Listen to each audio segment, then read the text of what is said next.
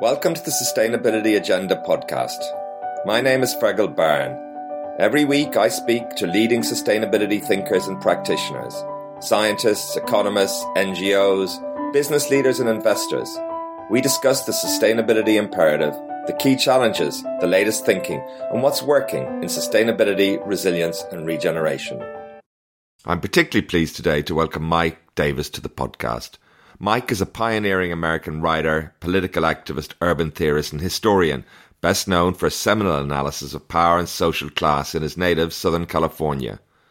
Over many decades, Davis has created a powerful body of work investigating a wide range of issues from urban development and globalization to extreme weather systems, slums, pandemics, the environment, all underpinned by a profound critique of capitalist social relations and a deep concern for the environment and all kinds of injustice. Thank you very much, Mike, for joining me today on the Sustainability Agenda podcast. It's a real honor to have an opportunity to speak to you today. Okay, my pleasure.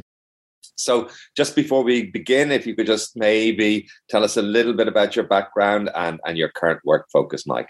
I have a very eclectic background, but I grew up uh, in a working class community east of uh, San Diego. And I mean, people talk about uh, their burning bush experiences. Uh, I actually had one when I was 16 and delinquent and heavily, you know, drinking very heavily and so on. I have black relatives by marriage and they were very worried about me. So they brought me down to a civil rights demonstration, Congress of Racial Equality, downtown San Diego, and it really set the course of, of my life. I was it was only when I had a first child uh, and was in my mid thirties that I thought about a career uh, for the first time. Before that, it was the movement and you know, I did a lot of different blue blue collar jobs, um, but I hallucinated that I was a, a serious revolutionary, and my politics uh, really haven't changed much uh, since the, the late 1960s. Yes, yeah. And you have a body of work, Mike, which in many ways has been far seeing drawing attention to crucial issues that were not on many people's mind at the time. The impact of El Nino, the proliferation of slums, pandemics, to name a few. I'm just wondering today, enmeshed as we are in all kinds of complex environmental problems, Mike, what is it that worries you the most about this moment? What worries me most is the, the tremendous energy and and rage of young people uh, is being demobilized in so many different countries in so many major countries. Uh, here, you of course saw this incredible outpouring of support for Black Lives Matter. The Sanders campaign, you know, mobilized um, tens of thousands of volunteers. But right now, there's very little uh, happening. I mean, you could point to localities where there are, you know, important struggles going on and so on. But I kind of measure things because I'm an old person who's cut off from um, uh, most active politics by my two younger children who just turned eight, 18, just graduated from high school. And last summer was extraordinary because, uh, particularly my youngest daughter, and uh, my younger kids identify with their mother as Mexican. And last summer, they became involved in the BLM protests. And uh, my youngest daughter came within a hair's breadth of ending up in the, uh, you know, the Who's Cow. But it was tremendously exciting for them. And, you know, it offered them uh, a hope is you know they saw the rest of their generation. And my kids went to uh, you know did not go to elite schools on on the contrary. They went to inner city high school. And it was amazing to see you know working class uh, kids from working class new immigrant families latinos and asians you know side by side with uh, black students and uh, uh, uh, the protests. I mean, this was could have gone into profound radicalism in a way, but it's been demobilized. Everything was staked on the elections and on the Democrats in Congress. And this, of course, is uh, an ancient phenomenon 110 years ago.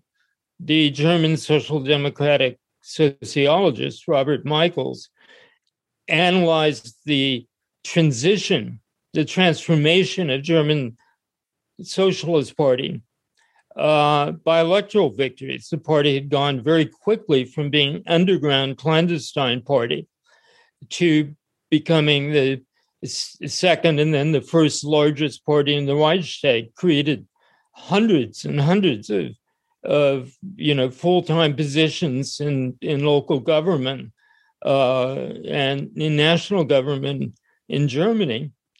And uh, what happened is, I think, in some ways, uh, the biggest single problem I have with my my own, you know, belief system. The question is, can the left in power? Does the left in power actually empower activism at the base, increase the number of people, you know, participating in union struggles and so on? And the experience again and again is no, it offers itself in power as the substitute. Uh, and you know we're we're seeing seeing this happen in uh, uh, in this country. As people are being you know demobilized, and uh, my youngest daughter again is, is is an example. She's kind of feels kind of absolutely aimless right now. She was ready to pour her heart and soul, uh, you know, into the, uh, you know, into the struggle. And Bernie got elected, and we're all Bernie supporters uh, in this house. But he was elected around the idea that uh, political victories would bolster the movement, and the movement would, you know, bring about political uh, victories, but only one half of that is proven to be uh, uh, true. Uh, the movement has not been, you know, uh, energized.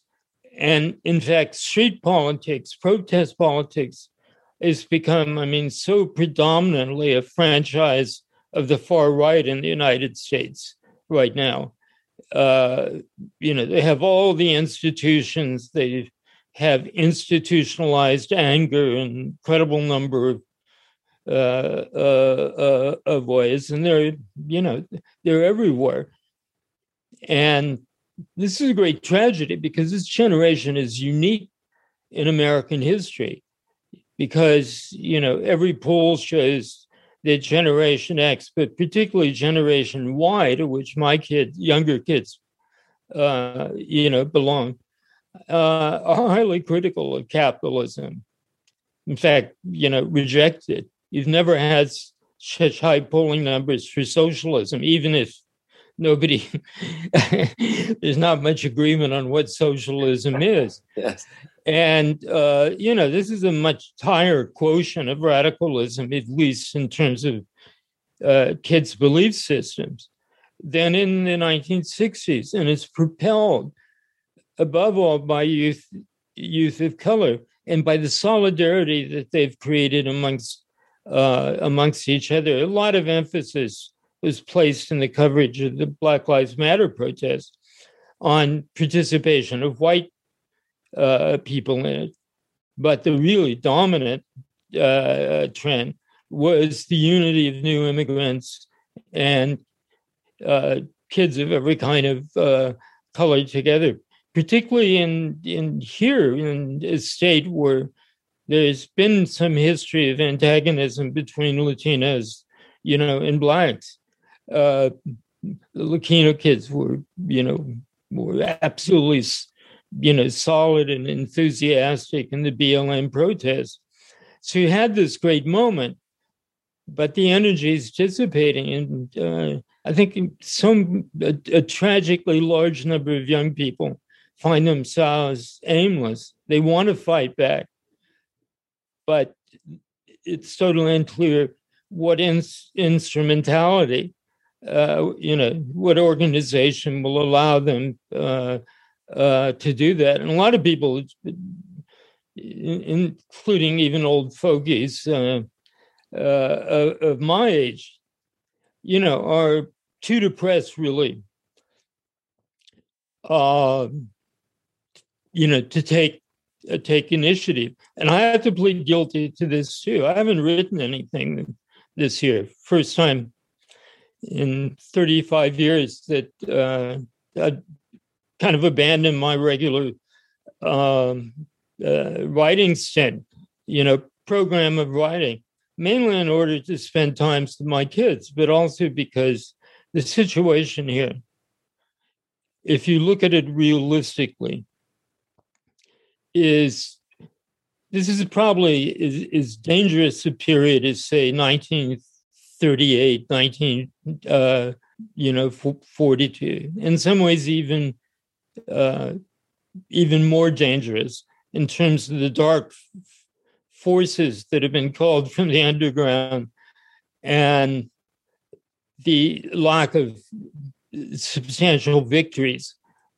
of the kind that advance people's movements. Yeah, you're fascinating. Uh, you talk about demobilization of, of the young people. I'm wondering what, why, what, you think is happening there. I mean, I, I've spoken to some uh, I mean, there's the Sunrise Movement, there's Greta. I mean, at a global level, uh, I, I, interviewed some young young activists at, at uh, COP26, um, and, and they, they, only a small number actually made it there, but very passionate, very very engaged, and uh, very anxious, and very disturbed and worried, and they carry a lot of a burden. Um, in that way, and I was wondering, you're seeing it from uh, closer to home uh, in, in, with your children and and and, and in, in America. I'm just wondering what what you think has happened there. Well, I mean, what was so distinctive about the BLM movement was also its class composition. And, you know, again, I rely on personal experience here of kids in an inner city high school where there's just, you know, tremendous support, uh, you know, for BLM. I mean, the potential for movement, the potential for people, com- young people committing themselves to lives, uh, lives of struggle is huge. But what happened here is that electoral politics ended up supplanting uh, the protests. And this is not a mistake that's been made by the Republicans.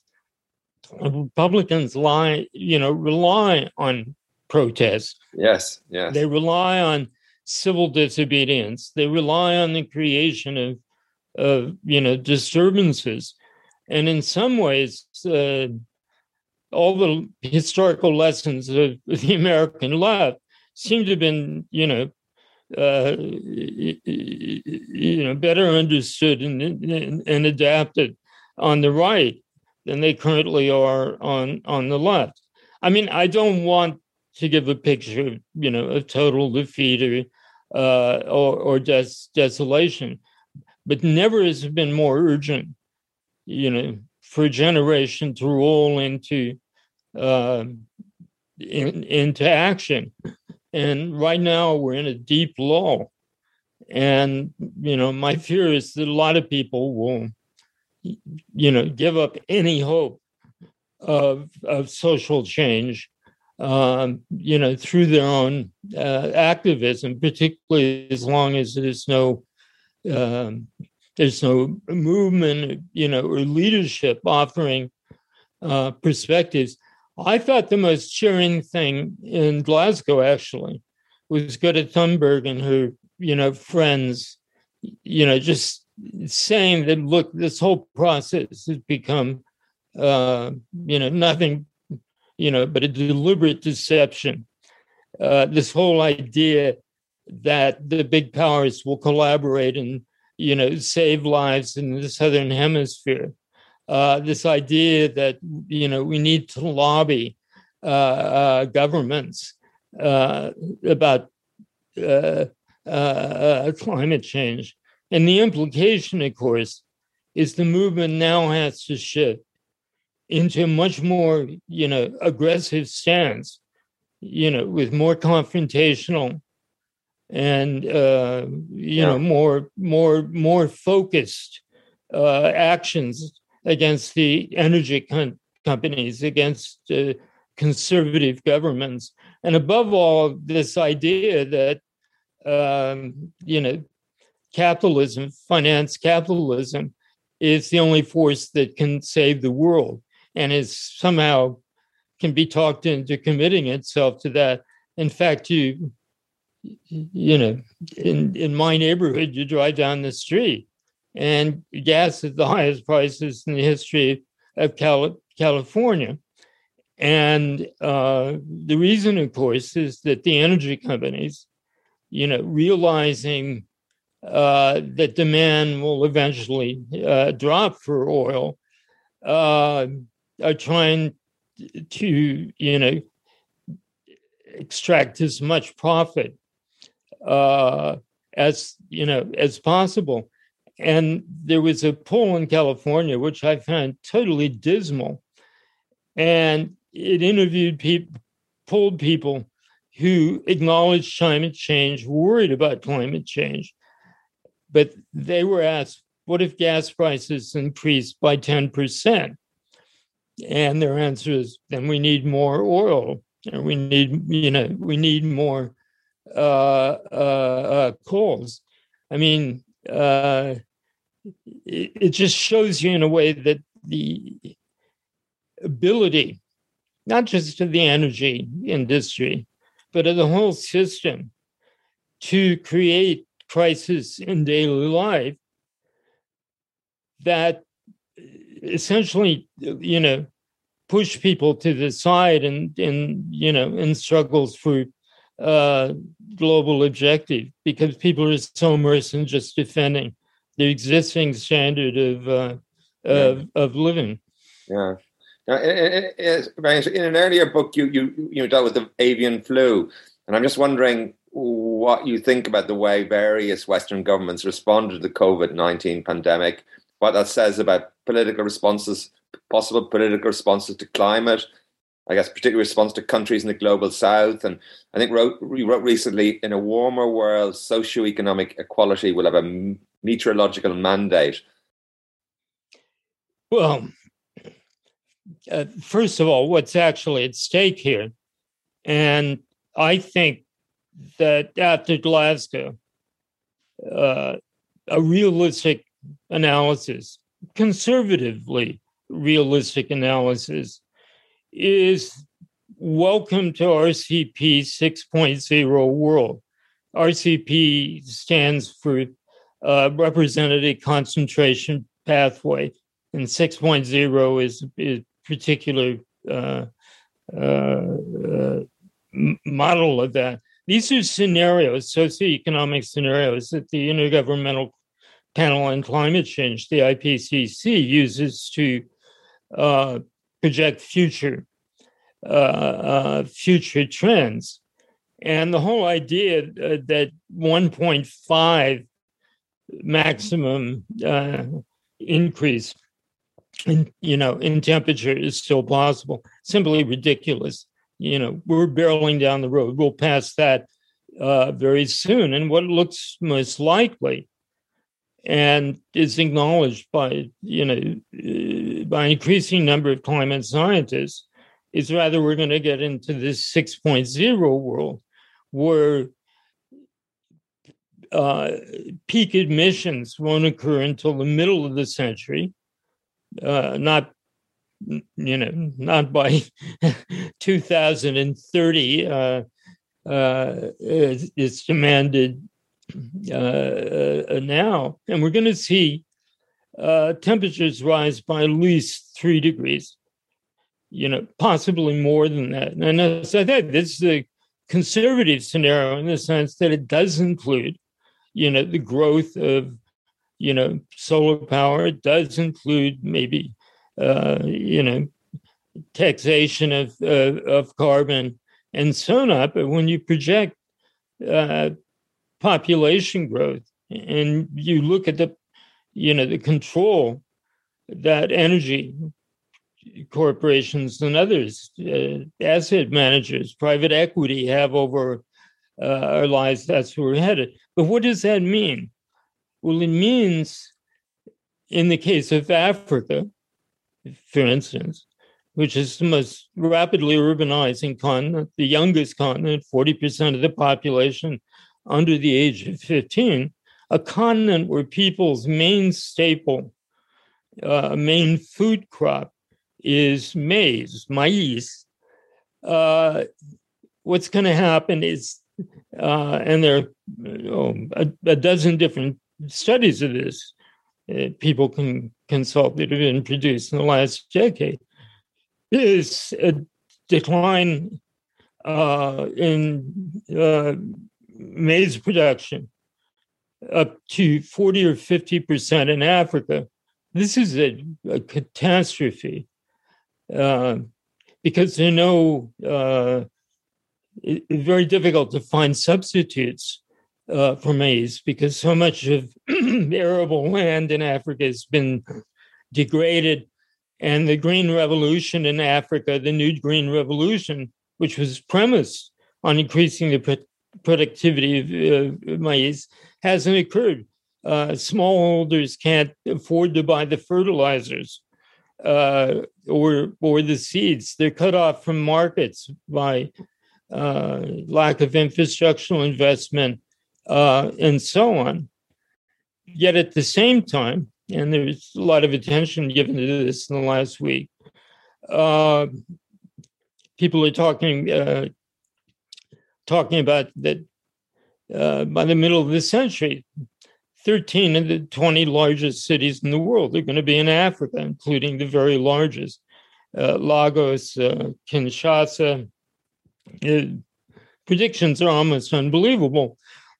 They're built in in a way because of the dual factors of you know the young median age in Africa and the rate of family formation likely to occur and the fact that is agriculture becomes unsustainable and agricultural systems break down, this will increase the flight to the cities. It will, in, you know, make the great super cities of Africa uh, dependent on imported food, surrendering a huge amount of economic power and control over the future uh, uh, to outside forces. But if you now look at what the reaction of you know the wealthy countries is, it's clear that we're on a road toward genocide, and I, I don't use the term lightly. I think the poorest fifth of humanity uh, are in mortal danger.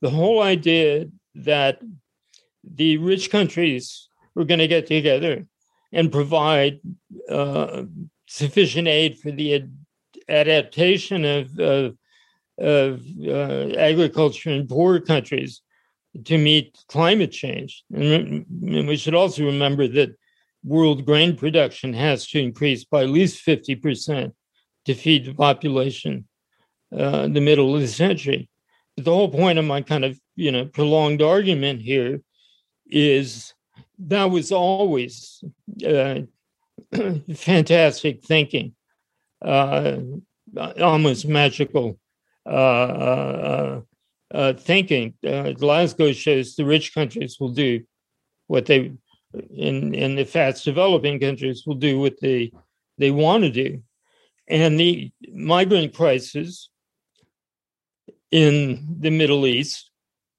and now COVID have shown us that all that's going to happen in, in, in the face of hundreds of millions of people who need to move, or desperate to find, uh, to board an ark somewhere, uh, to find survival. Uh, what will simply happen is that xenophobia you know, and nativism will become even more, you know, powerful forces. So I don't see any way that you can connect all these trends together and come up with any scenario than that hundreds of millions of people, a billion, billion and a half people, are in mortal danger over the next, uh, uh, you know, generation. And there's, I think, a, a, compelling and urgent need to be very clear about this, uh, to say what's at stake, and see the, you know, the, the, the barbarism that's being shaped, you know, in the wealthy countries, you know, it, you know, is you know, bodies of little boys worship on beaches and 100 people at a time, you know, drown in the Mediterranean or die of thirst in uh, the deserts of southwestern uh, United States. Here in the United States, the um, some elements to the right now in, accept climate change, but uh, frame this totally as an issue of alien invasion, of you know immigration. We can't support all these people. We're we're you know about to be overwhelmed at the uh, you know at the borders, and this kind of thinking, uh, you know, this kind of violently reactionary politics isn't uh, diminishing.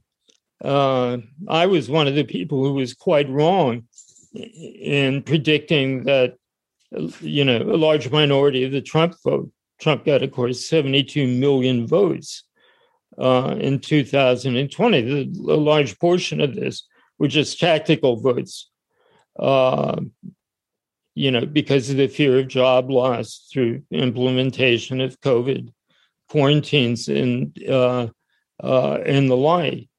But the polls you know, as well as election outcomes recently, you know, show this 72 million person bloc in this country, uh, you know, is is is not uh, losing ground, and it has, in fact created a kind of situation of dual power in the United States because of their control, absolute control of 23 state legislatures and governorships uh, currently drawing up boundaries for new election districts after the uh, 2020 census, bunkering in and strengthening themselves uh, in comparison, you know, with the Democrats. You know, and likewise, you know, in, in Western Europe, because, you know, even if you say that the protests in Austria,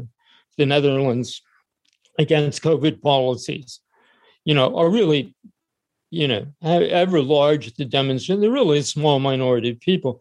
That's not true when it comes to immigration issues.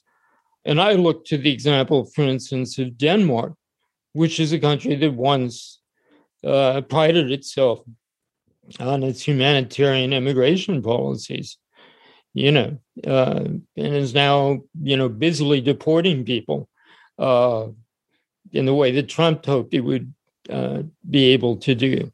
It's a terrifying vision you paint there, Mike. Um, the scale of disaster, who carries the burden, who will bear the burden of this uh, extraordinary environmental degradation, this uh, climate uh, cr-.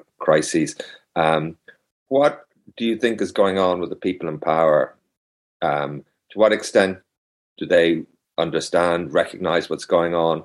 To what extent do you think um, they they they're they're overwhelmed by their ideological uh, biases? To what extent is there something darker? Well, power, of course, the whole constellation of power in each nationally specific case has changed greatly in uh, the last generation. When Reagan came to power, he came to power uh, the basis of, of campaign contributions and the most coordinated corporate uh, effort to influence politics in American history. the major manufacturing corporations and the big banks joined together in something like the Business Roundtable, which is almost a caricature of this idea of an executive committee uh, of the ruling class. It it it was it represented unprecedented unity at, at the top around globalization, around defeating uh, uh, labor deregulation, and so on. Situation's very different today. The giant manufacturing corporations that dominated uh, post-war American history uh, no longer exert any kind of uh, uh, common uh, a force in in in politics. They'll lobby around their own interests, but you end up with a configuration of power where, in a way, the peak of the economy, you know, it's become finance capital and not just in the banks, which of course recovered and has grown even more monopolistically powerful uh, since 2008, but in terms of hedge funds and private equity, you know, you know, using astronomical pools of capital uh, to control, restructure the economy, pushing millions of people out of jobs.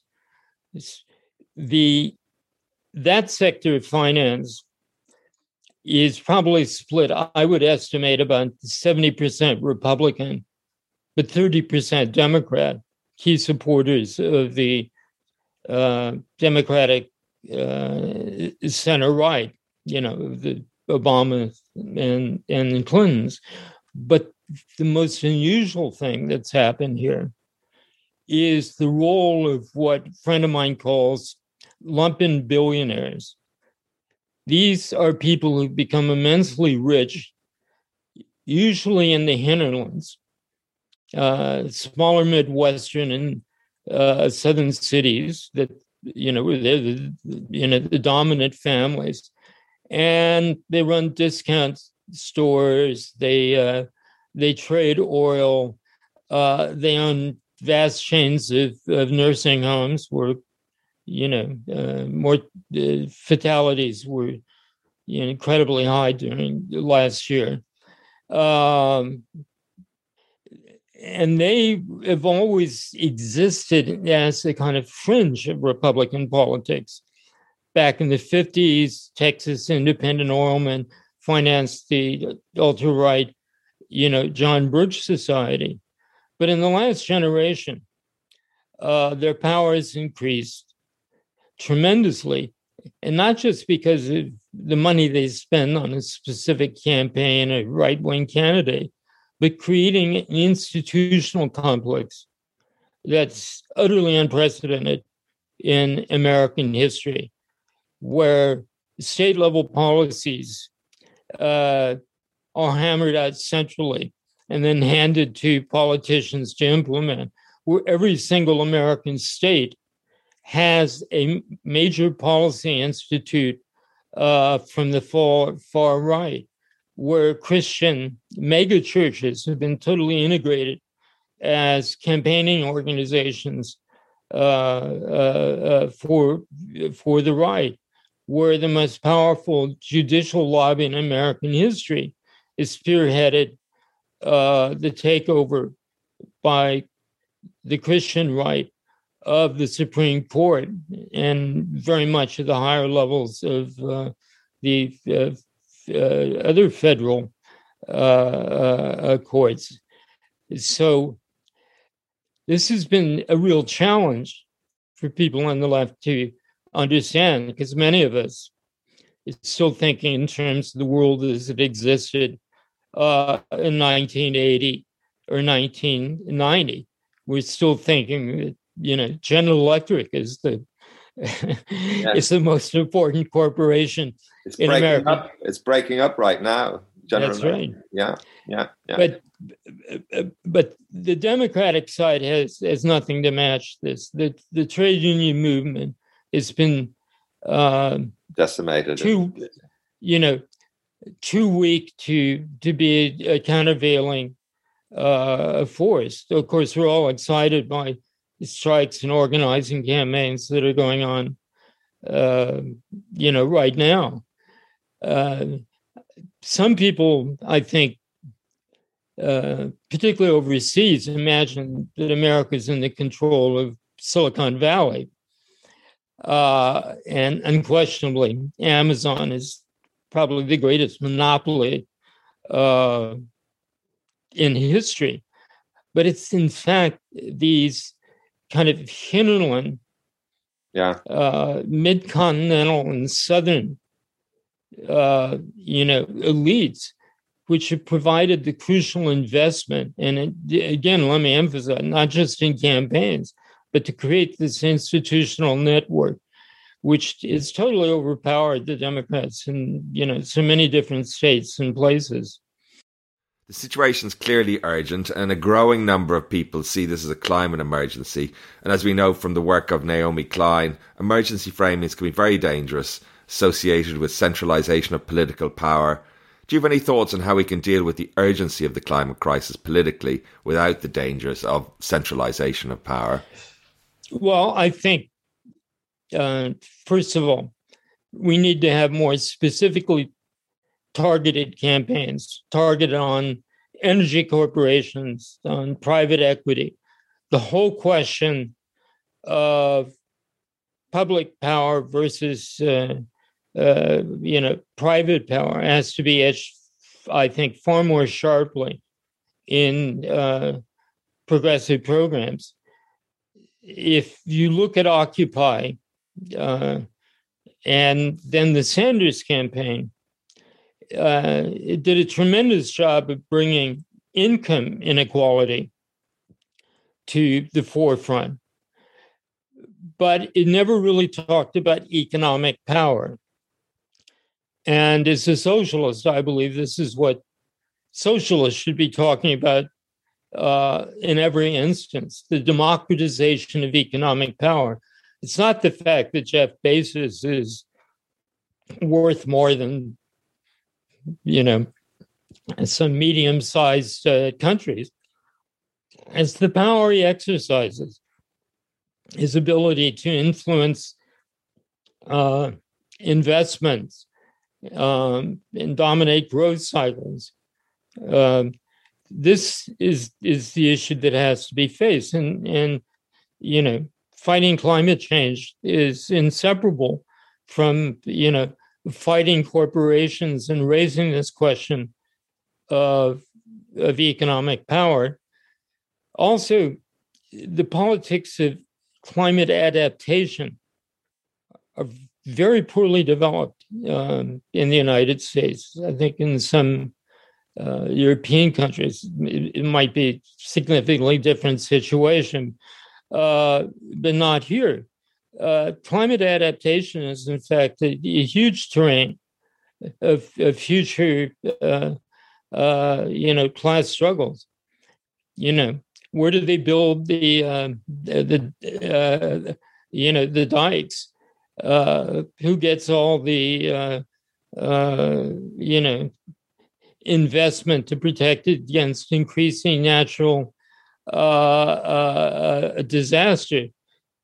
because if if the rich countries created the problem and the poor countries you know have to consume the consequences this is also true within the rich countries themselves it's the poorest parts of the population and the most depressed areas uh, that will suffer you know the the greatest impacts but the way the american political system operates now uh, precedence will always be given you know, to wealthier homeowners, uh, uh, you know, to richer, richer uh, regions.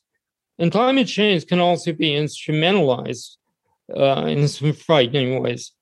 I was on the ground in New Orleans a week after Katrina, um, reporting for the Nation magazine and uh, Zeit in Germany and Le Monde Diplomatique, and watched ethnic cleansing carried out in a programmatic and deliberate way you know, of tearing down housing projects that were perfectly solid and you know, you know, well built and had not suffered water damage. The whole and and the goals of this had been expressed before uh, uh, the hurricane that the city needed to purge itself of part of its black population, the poorest part.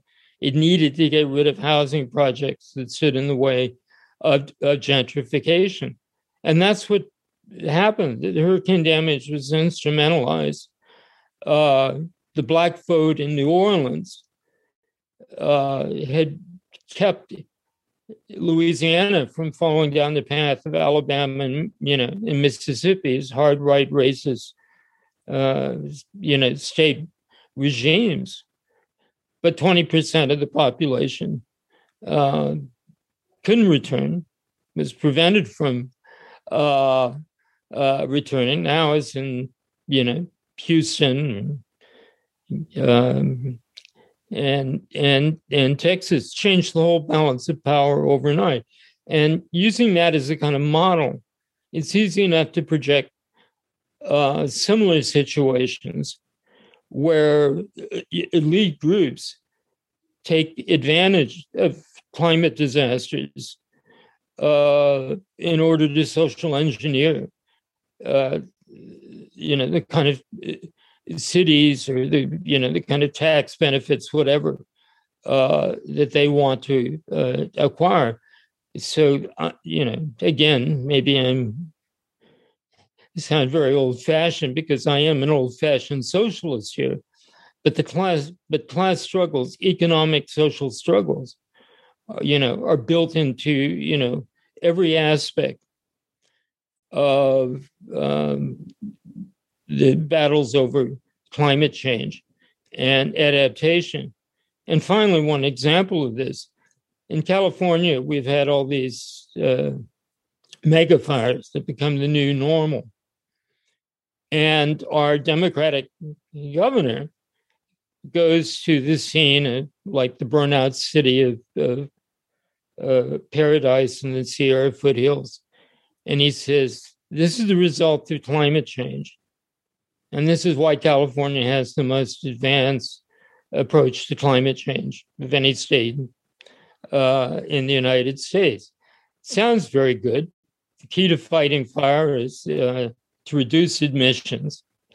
But of course, it's a non sequitur because what it's not looking at is, is the fact that what has made these fires so, so deadly has been the movement of, of wealth into the scenic areas of the country, into the mountains, uh, you know, into the forests. Uh, the backcountry of San Diego County, where I grew up, uh, which was once called Little Arkansas, uh, now has four or five million dollar homes on you know every hilltop, right in the middle of the most dangerous fire ecology. Uh, you know, in the world. But the governor doesn't want to talk about development or controlling development, doesn't want to talk about the housing crisis and its relationship uh, to fire. And of course, mitigating warming, you know, is uh, you know is an absolute responsibility. But it doesn't do anything about the actual on the ground specifics of the fire problem. And that's all totally tied up with uh, the politics of exurbanization and development. Let's take a brief break to hear about an organization we support. Global Witness, a pioneering campaigning NGO that exposes the environmental and human rights abuses by some of the world's biggest companies and most powerful political figures. For 25 years, they've campaigned against the exploitation of the Earth's natural resources, the destruction of indigenous peoples, and corruption that has siphoned billions of dollars from the poorest countries. Global Witness doesn't just expose the abuse of power, it works to transform the systems that allow this abuse to flourish unchecked. Find out more at globalwitness.org. And now we're back to today's episode. You've spent decades looking at the uh, trajectory, track record, outcomes of social change, social movements in America. What insights? What what what what do you think? Uh, what advice would you give various groups? I mean, you've got here in the UK, you've got Extinction Rebellion. The United States, you've got Sunrise Movement. There there are burgeoning movements still uh, growing. Um, I mean, I, I, notwithstanding your, your comments about the experience of of uh, young people, some young people in America, what what what what would you say? Well, I have no general advice. Um, in this country, there's a tendency to call older uh, radicals to see them as somehow elders. I'm not an elder. I have no tribal wisdom uh, to dispense. Uh, rather, I try and be as attentive as possible to what young people are saying and where they're uh, uh, leading us. I mean, I've seen in my lifetime uh, the most heartbreaking changes, as well as some of the most stunning uh, progressive victories. The heartbreaking changes. My, my dad was uh, founder member of his local in the meat cutters union, and you know, just a bread and potatoes union guy. And he believed that American history was incremental progress, great battles fought by ordinary people who established uh, uh, new entitlements or new rights, which then formed the foundation for the next generation of struggle. But in his last years, he saw history going backwards and his whole idea of a kind of liberal march of time or you know progressive teleology uh collapse and emotionally for him this this is an over you know overwhelming crisis generation x and generation y have grown up in a time when everything won in the past is is under under siege where the right wing in this country, which never got over the 1960s, is intent on digging up all our buried, you know, buried heroes of uh, undercutting and reversing every fundamental advance. I mean, all the achievements of the civil rights movement, particularly like the Voting Rights Act of 1965, you know, are being, you know, under attack and being dismantled, uh, you know, right now. And we just need to be acutely conscious of what the stakes are here, the gigantic uh, uh, uh, stakes. And this demands a level of struggle and an intensity of commitment to uh, to movement building. But as I said earlier, you know the potential for that is out there in this extraordinary generation of uh, of younger people but we've not found uh, organizational structures that are appropriate to that now i'm i won't say anything more than this but i'm right now i mean my my mind is preoccupied with fairly extremist uh, you know ideas about what needs to be done. Once you accept what you know the real stakes are um, i'm for i'm not advocating violence but i'm advocating confrontational politics writ large yeah yeah as you say when, when you focus on the stakes it, does change uh, your perspective. It concentrates the mind. Uh, just finally, I guess uh, California. I mean, California is in some sense a kind of fever dream of all kinds of techno utopian thinking. And there's a growing momentum to find all kinds of technology solutions to global warming, like carbon capture and storage, and increasing discussion of even dangerous ideas like geoengineering. What are your thoughts on these kind of approaches, Mike?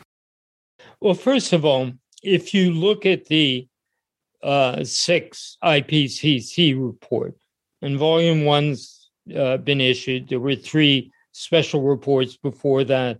Volume one is the physical science basis. Volume two will be out uh, next year that looks at spe- geographically specific and sectoral uh, impacts of climate change and so on. Built into all of the, you know, in, in into all of the happier yes scenarios. Ne- negative emissions technologies of one kind or another. Yes, it, it, you know exactly, and in fact, all this is is unproven. Yeah, uh, carbon capture and storage. Well, you know, it's a tiny boutique op- operation right now people point out to uh, you know carbon capture uh, uh, a plant in Iceland, but it's tiny. It doesn't scale up at all. Geoengineering. Uh, I mean, can you think of anything you know you know more dangerous? Uh, so you know this has to be discounted in these scenarios, and of course, it's been very self-serving for big countries uh, to build this in to the IPCC reports. And for people who aren't familiar with how these reports operate, uh, what the press reads and what most people find out about uh, are in the executive summaries. The executive summaries have to be approved by all the participating uh, government representatives. And as a result, they're often very different from the technical summaries, which is what people should read, uh, which are written by the scientists themselves, you know, uh, not by the governments. And for 30 years, been building in unrealistic assumptions about uh, controlling climate change. Uh, a decade ago or more, I wrote an article about the IPCC pointing out that the scenarios relied on, you know, tremendously optimistic and I believe impossible amounts of spontaneous decarbonization. That industries would just become more and more effective at uh, reducing their carbon in, imprint and capturing and and and and storing uh, their greenhouse uh, admissions. This simply has not not happened. I mean, so much in at least in the United States, the discourse about how to deal with climate change is all based on electric cars uh, and you know and solar power. Uh, that's not going to get you there. And in the meantime, we're going to see these big struggles over who bears the burden and pays the cost or receives the benefits of adaptation. Uh, yeah, and, and and many of the these carbon offsets and other solutions that are put forward in conservation, they're all happening somewhere else. They're all happening in the global south. They're happening in in, in countries in Africa and so forth. And they're they're. Um, well, look, it it took thirty years before the term fossil fuel. Yes finally appeared in an IPCC, uh, you know, document. Look at the coal revival of, of, of, of the last few years. I mean, you know, China's, you know, overriding goal, of course, is to maintain a high rate of uh, growth of the GDP. And that means, you know, they as they become, you know, the leading country in sustainable power and so on. At the same time, you know, they're burning more and more coal.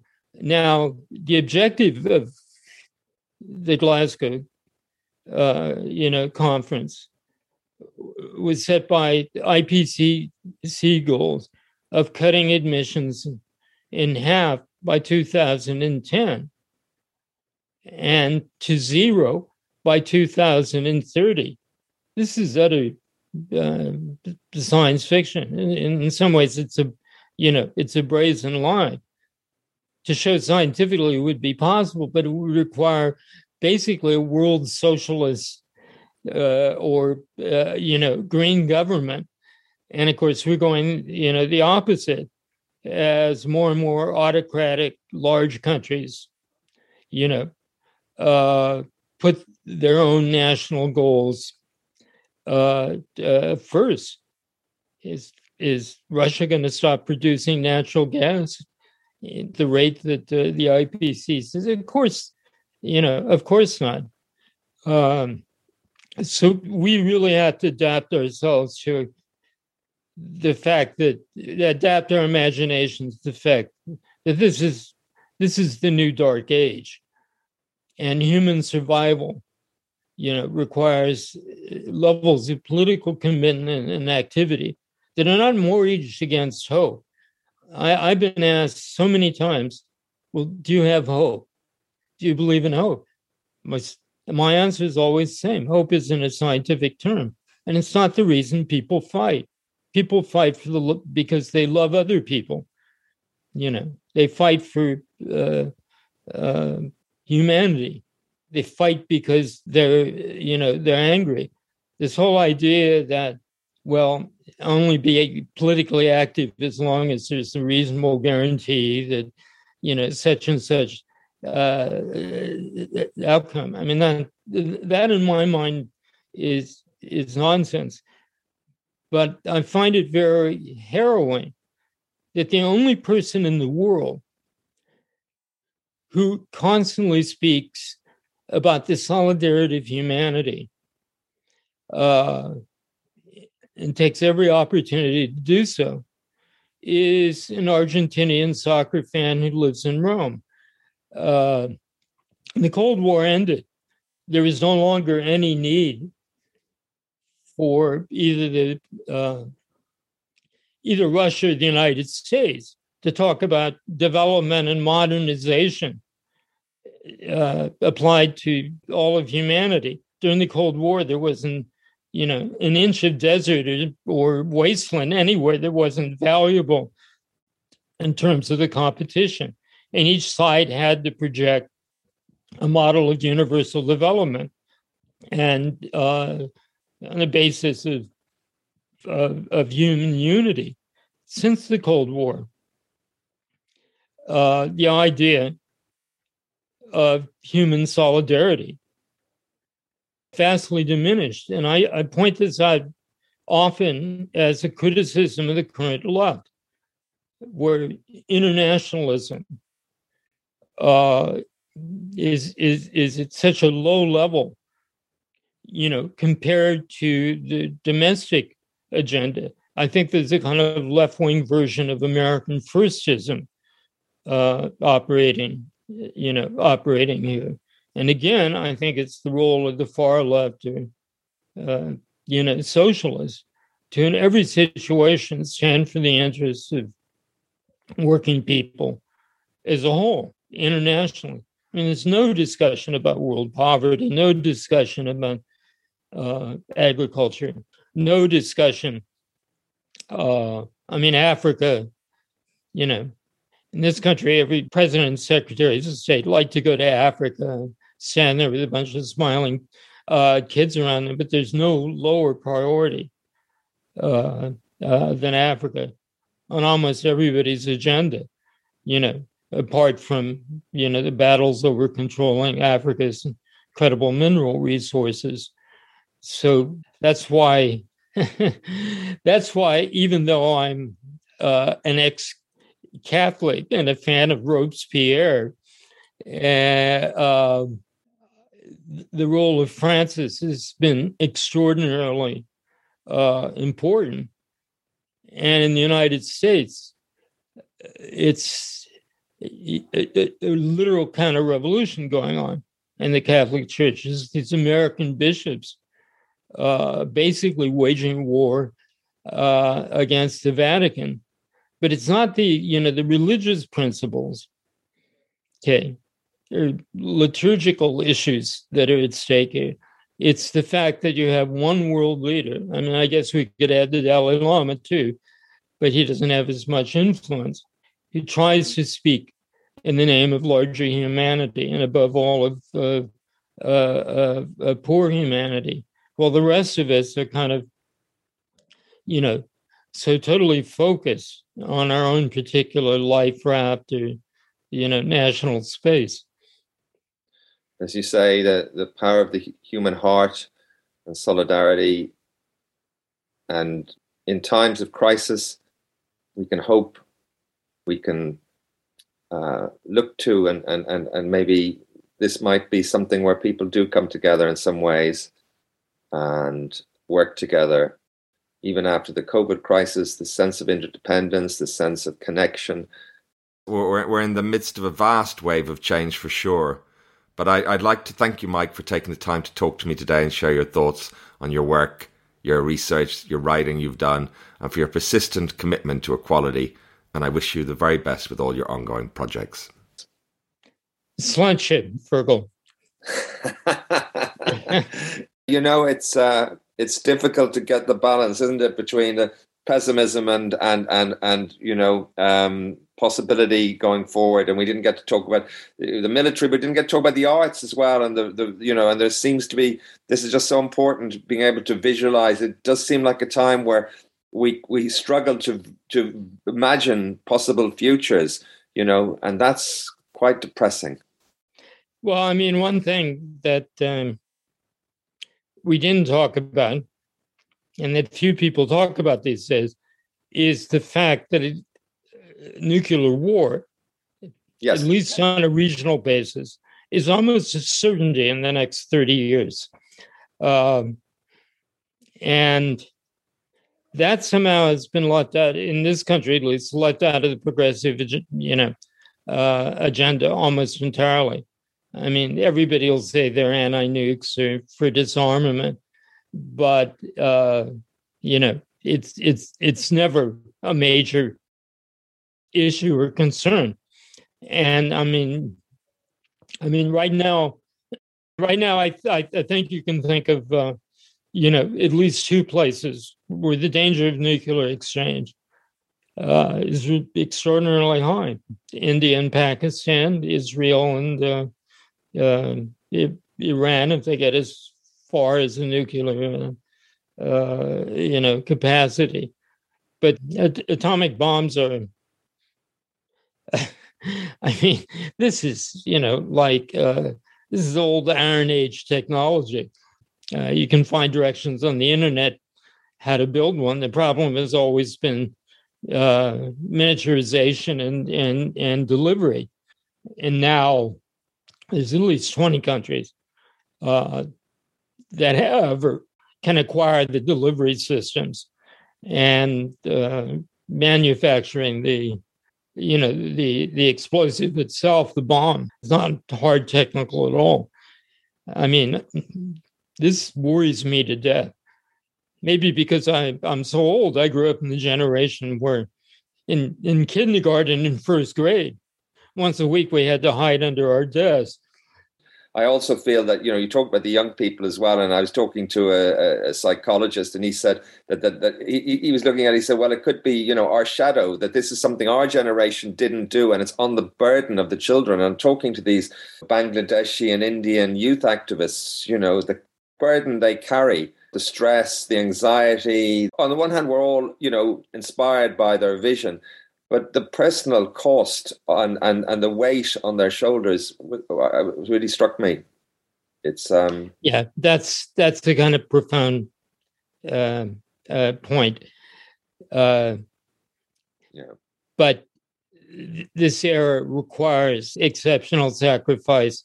Yeah, and and people of uh, uh, you know really astonishing character, and they're there. Yes, that, but, that's right. But the problem is, you know, the sporadic nature of protests. I really appreciate your time, Mike, and that's been a fascinating discussion. I really, uh, really interesting, and um, yeah, lovely to meet you. okay. yeah. Uh, all the best then. Yeah, you take care, Mike. Take care. Okay, bye. If you enjoyed this interview, we recommend you check out Fitzcarraldo Editions, an independent publisher specializing in contemporary fiction and long form essays. Founded in 2014, it focuses on ambitious, imaginative, and innovative writing, both in translation and in the English language. Fitzcarraldo Editions publishes, among other authors, 2015 and 2018 Nobel Prize in Literature laureates Svetlana Alexievich and Olga Tokarczuk. FitzcarraldoEditions.com. Thank you for listening to the Sustainability Agenda podcast. I hope you found it interesting. It would be great if you could leave a review and share the podcast on social media. You can sign up at iTunes to make sure you don't miss any future episodes.